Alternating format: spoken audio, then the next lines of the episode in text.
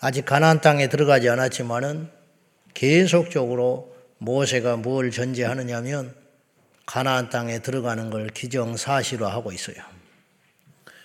그건 이미 출애굽기부터 예견된 내용인데 들어가는 게 문제가 아니고 들어가서 너희가 어떻게 해야 된다. 이걸 계속 이야기하는 거예요. 들어가서 혹시라도 교만하여 망할까 싶고 들어가서 또 우상숭배할까 싶다. 이런 염려와 걱정을 모세가 계속하면서 오늘 신명기 9장에서는 무슨 말씀을 모세를 통하여 계시하셨냐면 가나안 땅에 들어가는 건 기정사실로 하고 그곳에 가게 되는 가서 정복하게 되는 이유에 대하여 어, 말씀을 하세요. 자, 한번 봅시다. 1절 보겠습니다. 9장 1절 시작. 이스라엘아 들으라. 네가 오늘 요단을 건너 너보다 강대한 나라들로 들어가서 그것을 차지하리니 그 성읍들은 크고 성벽은 하늘에 닿았으며 너희보다 훨씬 강대한 이미 역사도 오래됐고 군사 규모도 오래됐고 문화도 발전한 크고 강대한 민족 성읍과 또한 성벽을 높이 쌓은 그 강대한 나라들로 들어가는데 그러면 인간적으로는 이길 수가 없지요.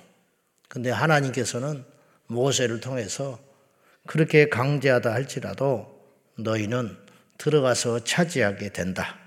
그 이유가 있는데 3절 때문에 그렇습니다. 3절 봅시다. 다 같이 시작. 오늘 너는 알라. 내 하나님 여호와께서 맹렬한 불과 같이 내 앞에 나아가신즉 여호와께서 그들을 멸하사 네 앞에 엎드러지게 하시리니 여호와께서 내게 말씀하신 것 같이 너는 그들을 쫓아내며 속히 멸할 것이라. 이유는 한 가지예요. 여호와께서 맹렬한 불과 같이 앞에 앞장서셔서 그 전쟁을 진두지휘하시기 때문에 이기는 것이다. 그러니까 전쟁의 승패는 군사의 규모, 전쟁의 어떤 전략 그런 것에 있지 아니하고 하나님께서 함께 하시냐 떠나시냐 이것에 달려 있다 이 말이죠. 실제로 여호수아 5장, 6장, 7장에 보면 여리고 성벽을 하나님이 함께 하시기 때문에 즉 하나님께서 하라 하신 방법으로 순종해 가지고 여리고 성이 무너지는 역사가 있었어요. 이건 세계 전쟁사에 있을 수 없는 일이 일어난 거예요. 어떻게 칼 한 번 휘두르지 아니하고 활 하나 쏘지 아니하고 성벽이 스스로 무너져 가지고 망해버리는가. 이런 일은 있을 수 없어요. 사람들이 못 믿지요.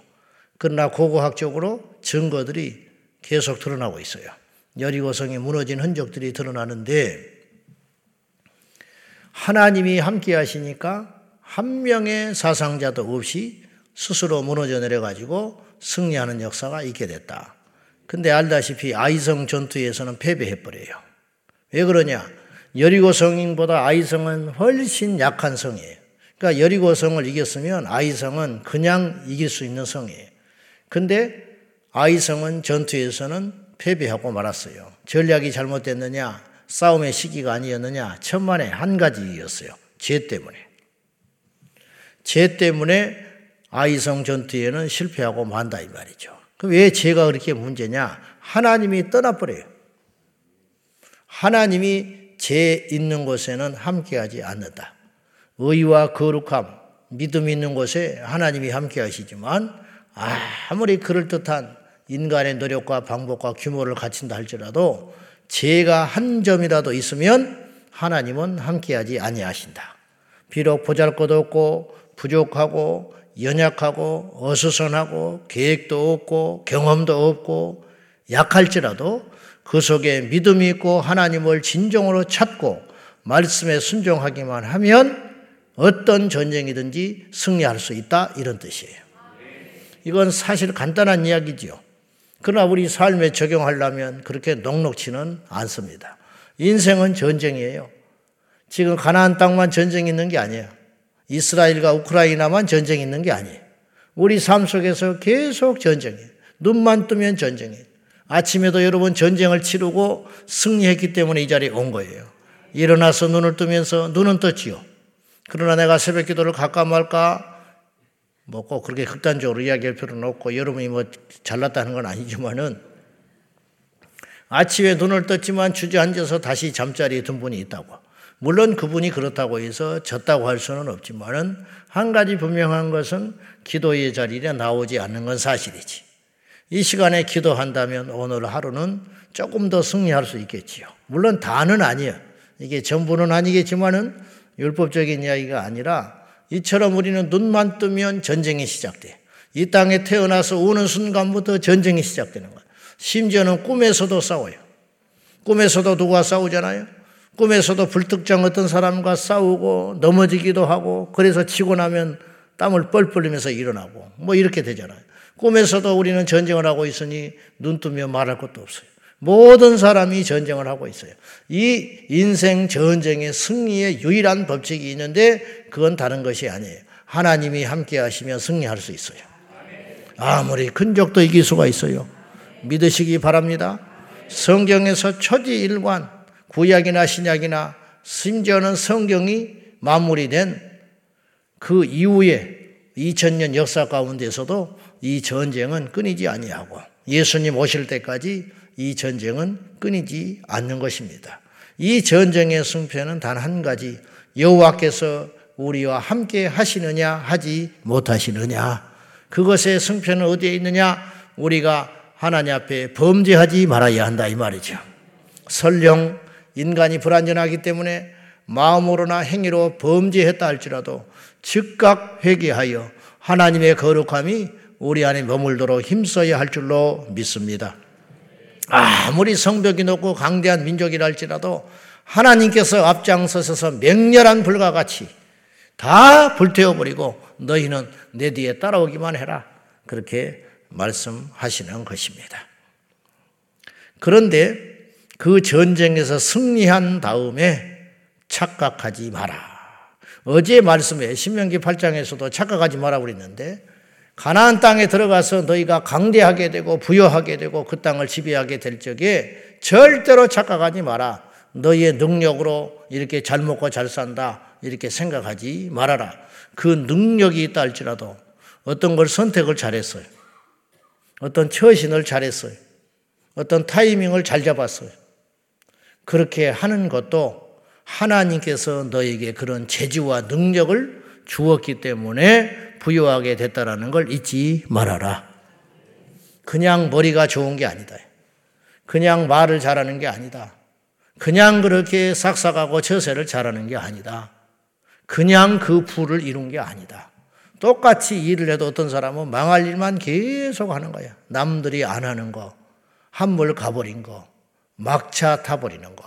그렇잖아요? 남들이 돈 다 이미 벌었어. 근데 내놓은 걸 갖다가 돈을 수없이 줘가지고 그걸 권리금을 주고 떡 잡네. 끝나버린 거지. 근데 어떤 사람은, 아, 이게 되겠다. 일본이나 미국 같은 데를 한번 쭉 여행을 하고 와가지고 우리나라는 아직 이 사업이 없지만은 이 나라를 보니까 뭔가 되는구나. 그래 그 아이템을 딱 가지고 와가지고 우리나라에 시작했는데 이것이 대박이 나버렸다 이 말이야. 어떻게 보면 그 사람이 똑똑한 것 같지. 그러나 그렇지 않다. 그 안목을 누가 줬냐. 일본이나 미국이나 내가 한번 가봐야겠다. 그런 악, 이런, 이런 아이디어, 이런 생각들이 어디에서 왔겠냐. 하나님께서 주신 것이다. 잊지 마라. 그렇게 말씀하는 거예요. 그리고 오늘 4절에는 무슨 말씀을 하시냐면, 자, 4절 한번 봅시다. 4절, 시작. 네 하나님 여호와께서 그들을 네 앞에서 쫓아내신 후에 내가 심중에 이르기를 내 공의로움으로 말미암아 여호와께서 나를 이 땅으로 인도하여 드려서 그것을 차지하게 하셨다 하지 마라. 이 민족들이 악함으로 말미암아 여호와께서 그들을 네 앞에서 쫓아내심이니라. 착각하지 마라. 이들보다 우리가 의롭기 때문에, 이들보다 우리가 공의롭기 때문에, 이들보다 우리가 하나님을 더 잘 믿고 거룩했기 때문에 이 땅을 차지하게 된 것이라고 착각하기 실상인데 착각하지 마라. 그게 아니고 이들이 너무 악하기 때문에 너희들을 통해서 이들을 선본 거야. 그렇게 말씀하는 거예요. 그러니까는 이제 이스라엘과 이방 사이에는 이런 어, 불가분의 관계가 있는 거예요.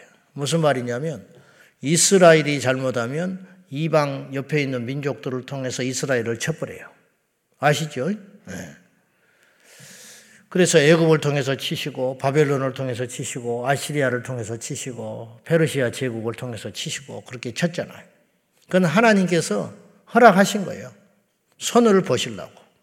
하나님이 직접 치기도 하지만 99%는 환경과 사람과 상황을 통해서 그 인생을 치신다고. 마찬가지로 가나한 족속들이 발전하고 강대한 민족이 됐고 번성을 했지만 하나님 앞에 악하다. 악하다고 하신 이유는 뭐냐? 음란했기 때문이냐, 살인했기 때문이냐, 뭐 때문에 그러냐? 그런 건 겉으로 드러난 죄. 근본적인 악함이 있어요. 그게 뭔지 아세요? 우상숭배. 하나님을 믿지 아니하고 가나안 문화 속에 우상 숭배, 바알과 아세라 그 밖에 셀 수도 없는 많은 우상을 그들이 섬겼어요. 그것을 더 이상 하나님이 보지 못하겠다. 가나안 민족도 하나님의 창조물입니다. 그들도 하나님의 소유거든요. 근데 창조자 하나님을 버려서 우상 숭배하고 있는 그 꼴을 더 이상 못 보겠는데 그들을 심판할 목적으로 내 백성을 쓰신다 이런 뜻이에요. 그래서 이스라엘을 가나안 땅에 들어 보내게 하셔 가지고 가나안 땅을 손을 보겠다. 이건 새로운 사실이에요.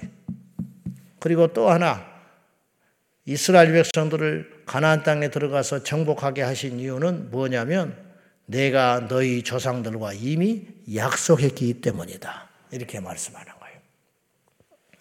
착각하지 마라.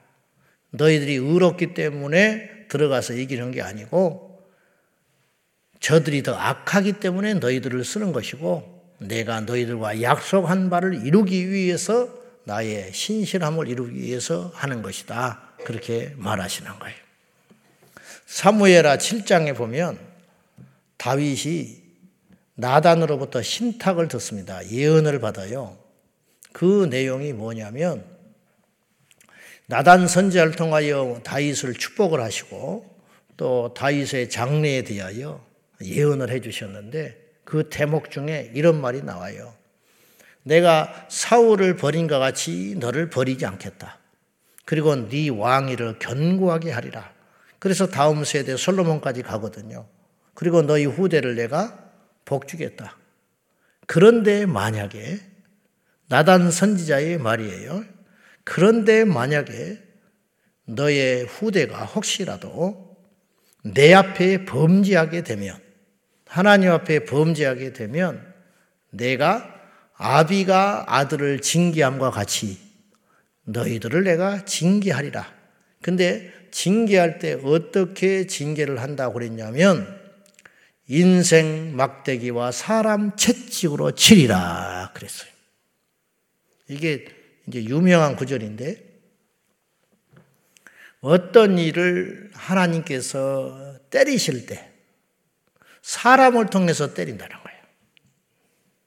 인생 막대기와 사람 채찍으로 인생의 매와 사람의 채찍으로 때리신다. 여러분 우리가 당하는 고난과 징계 중에 제일 아픈 게 뭐냐면 사람을 통해서 맞는 거예요. 어떤 사람에게 배신을 당하고 어떤 사람에게 공격을 당하고 어떤 사람으로부터 미움을 받고 어떤 사람으로부터 상처를 입는 거. 이것이 우리 인생에서 제일 아픈 일이에요. 여러분, 자식한테 맞아봐요. 매를 맞는다는 게 아니라 여러분의 속을 긁어보게 하라고. 자식이 나의 속을 아프게 한다. 형제가 나를 힘들게 한다.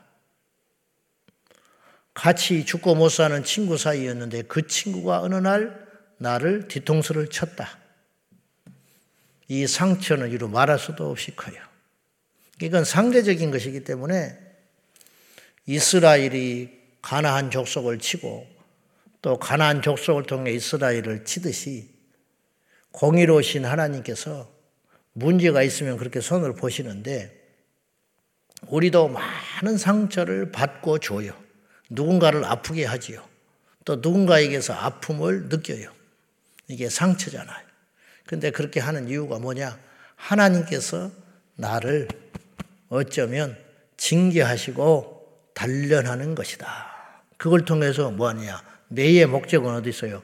아프게 하는 게 아니에요. 매의 목적은 깨닫게 하는 거예요. 여러분, 저도 그렇고 여러분도 그렇고 인생에 아픔과 상처가 올 적에 나는 잘못한 것이 없다고 생각하면 절대로 그 사람은 소망이 없어요. 복을 못 받아. 그릇이 커져야 받지. 회개를 해야 하나님이 다시 쓰시죠. 깨달아야 기회를 주실 거 아니에요. 근데 맨날 억울한 사람만 있어. 이 사람은 맨날 부어 있어. 나는 왜 이렇게 어려운 일을 만나고 힘든 일을 만난지 모르겠대. 그러면 돌아보라 이 말이야. 교회만 옮길 일이 아니라 이 말이야. 교회만 옮겨서 해결될 일이 아니라 그거는 임시 처방이다. 그러면 당분간은 편하지. 셀 백날 옮겨보라고. 부서를 맨날 옮겨보라고. 이 사람 사귀다가 또 이 사람 헤어지고 또 다른 사람 만나보라고. 안 되는 거예요. 그럼 어떻게 해야 되냐? 그 속에서 깊이 인내하고 깨달으면서 철저히 내 오장육부까지 그 쓴물을 다 쏟아내면서 내 자아를 깨뜨리고 자존심을 내려놓고 하나님 앞에 살려달라고 기도하면 주께서 내게 회복의 역사를 주신다 이 말이죠. 그리고 그때부터 풀리기 시작해. 그때부터 형통하기 시작하네. 그때부터 길이 보이기 시작한다는 거예요. 이게 원칙입니다. 이게 법칙이야. 여러분, 이스라엘 백성들이 가나안 땅에 들어갔는데 가나안 족속이 크고 강대하고 그들이 범죄하고 완악하고 우상 숭배하고 그건 아무런 조건이 없는 거예요. 중요한 건 이스라엘의 상태라고요. 이스라엘의 상태가 거룩하고 이스라엘의 상태가 하나님의 손에 붙들려 있으면 그 상대방이 무슨 짓을 하고 그 상대방이 강하든 약하든 숫자가 어쨌든 그 땅이 어떻든지 아무 상관이 없다 이 말이에요. 이 법칙은 오늘날 우리에게도 분명히 존재한다는 것을 기억하셔야 돼요. 그래서 이 경고를 계속 모세가 하는 것입니다. 그래서 너희가 의롭기 때문에 너희가 조금이라도 경건하기 때문에 잘났기 때문에 너희가 가난 땅에 들어가서 승리하게 될 것이 아니라 너희들보다 이들이 더 악하기 때문에 이들의 죄를 때리기 위하여 너희를 사용하는 것 뿐이다. 그러면서 그 이후에 모세가 경고를 하는 것이 이것이에요. 계속 너희는 오늘 이때까지 여호와를 거역하고 반역하고 분노하게 하며 범죄하고 여기까지 왔다. 그리고 이제 범죄한 사례들을 쭉 이야기하지. 출애기 32장 금송아지 사건, 다베라 사건, 기브로 핫다와 사건, 불평하고 원망하고 우상숭배하고 하나님 신뢰하지 못하고 믿지 못하고 그로 인하여 전염병이 돌고 반역하여 땅이 꺼져서 삼켜버리고 음? 금송아지 사건으로 3천 명이 도륙을 당해버리고 이런 일들이 계속 과거에 있어 왔다. 너희들이 이것을 반면교사로 삼아서 분명히 잊지 마라. 사건은 40년 동안 수십, 수백 건이 있었을 거예요. 어떤 상황이라고 하는 것은. 그러나 그 모든 것을 한마디로 요약하면 이것이었어요. 죄.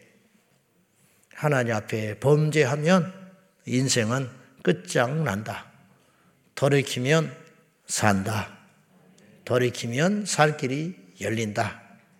교만하고 완악하고 정신 차리지 못하고 깨닫지를 못해서 회개하지 못하는 것은 너무너무 불쌍한 인생이다라는 것입니다.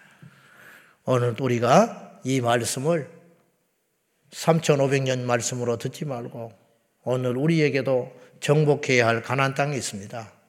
우리가 사업을 하면 사업에 승리하는 것이 가나안 땅 정복하는 거예요. 공부하는 학생은 그 공부의 목적을 이루는 것이 가나안 땅 승리하는 것입니다. 제가 목회를 한다면은 저에게도 가나안 땅이 있지요. 우리 성도들과 함께 천국에 입성하여 우리 주님 앞에 착하고 충성된 종이라 인정받는 것 아니겠습니까? 사람들이 이러쿵저러쿵 말하는 건 중요한 게 아니에요. 하나님의 평가가 중요한 것이에요. 그러므로 우리 모두가 이 가나안 땅을 정복하고 승리하는 이스라엘의 군사가 되기 위해서 다시 한번 우리를 돌아보고 다시 한번 우리가 우리 안에 혹시 들어와 있는 죄는 없는지 철저히 죄를 불살라 버리고 하나님께 회개함으로 인하여 거룩한 상태를 유지하면 어디를 가든지 누구를 만나든지 무슨 일을 당하든지 맹렬한 불같이 앞서 행하시는 여호와께서 우리 인생을 책임지시고 승리케 하실 줄로 믿습니다. 기도하겠습니다.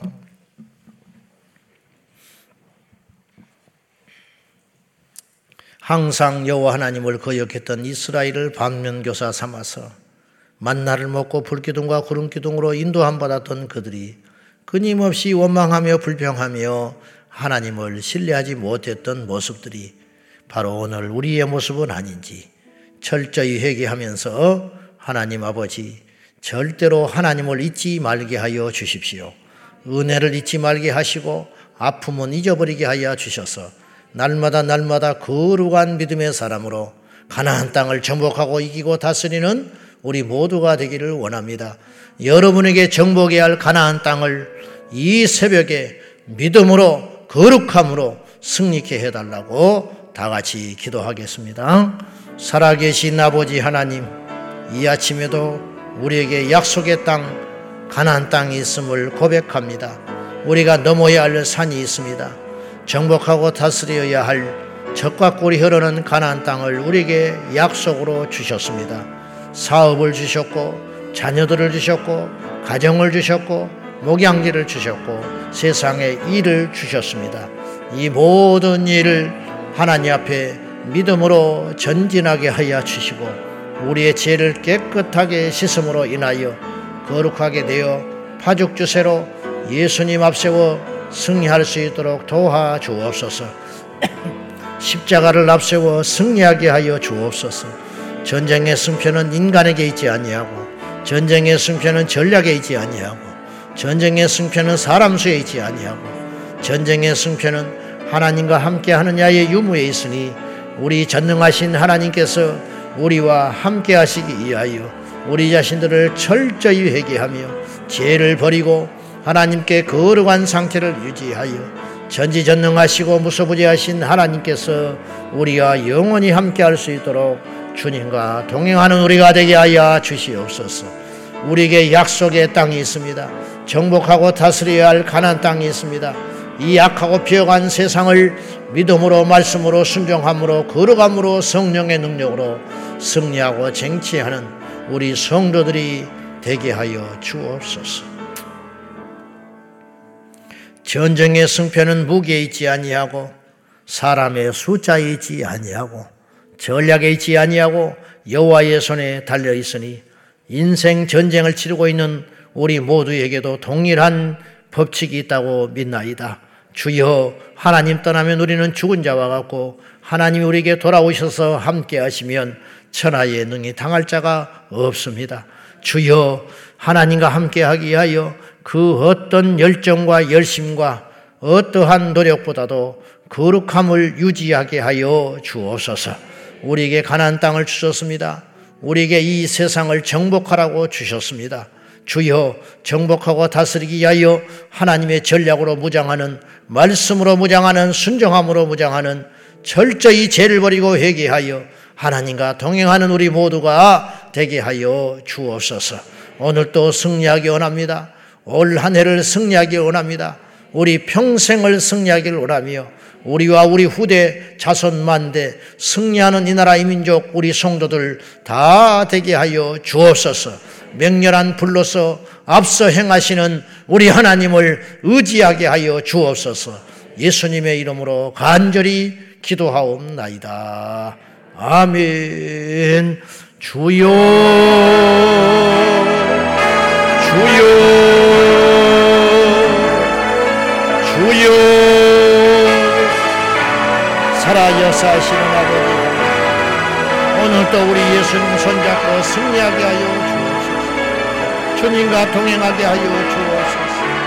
주의 영이 우리 안에 항상 머물게 하기 위하여 거룩함을 유지하게 하여 주시고 죄를 철저히 다스리게 하시고 우리 안에 한 점의 제약이라도 기억나는 제약이 있다면 깨끗이 씻어버리게 하시고 내다버리게 하여 주옵소서 정결한 상태로 하나님께로 나가게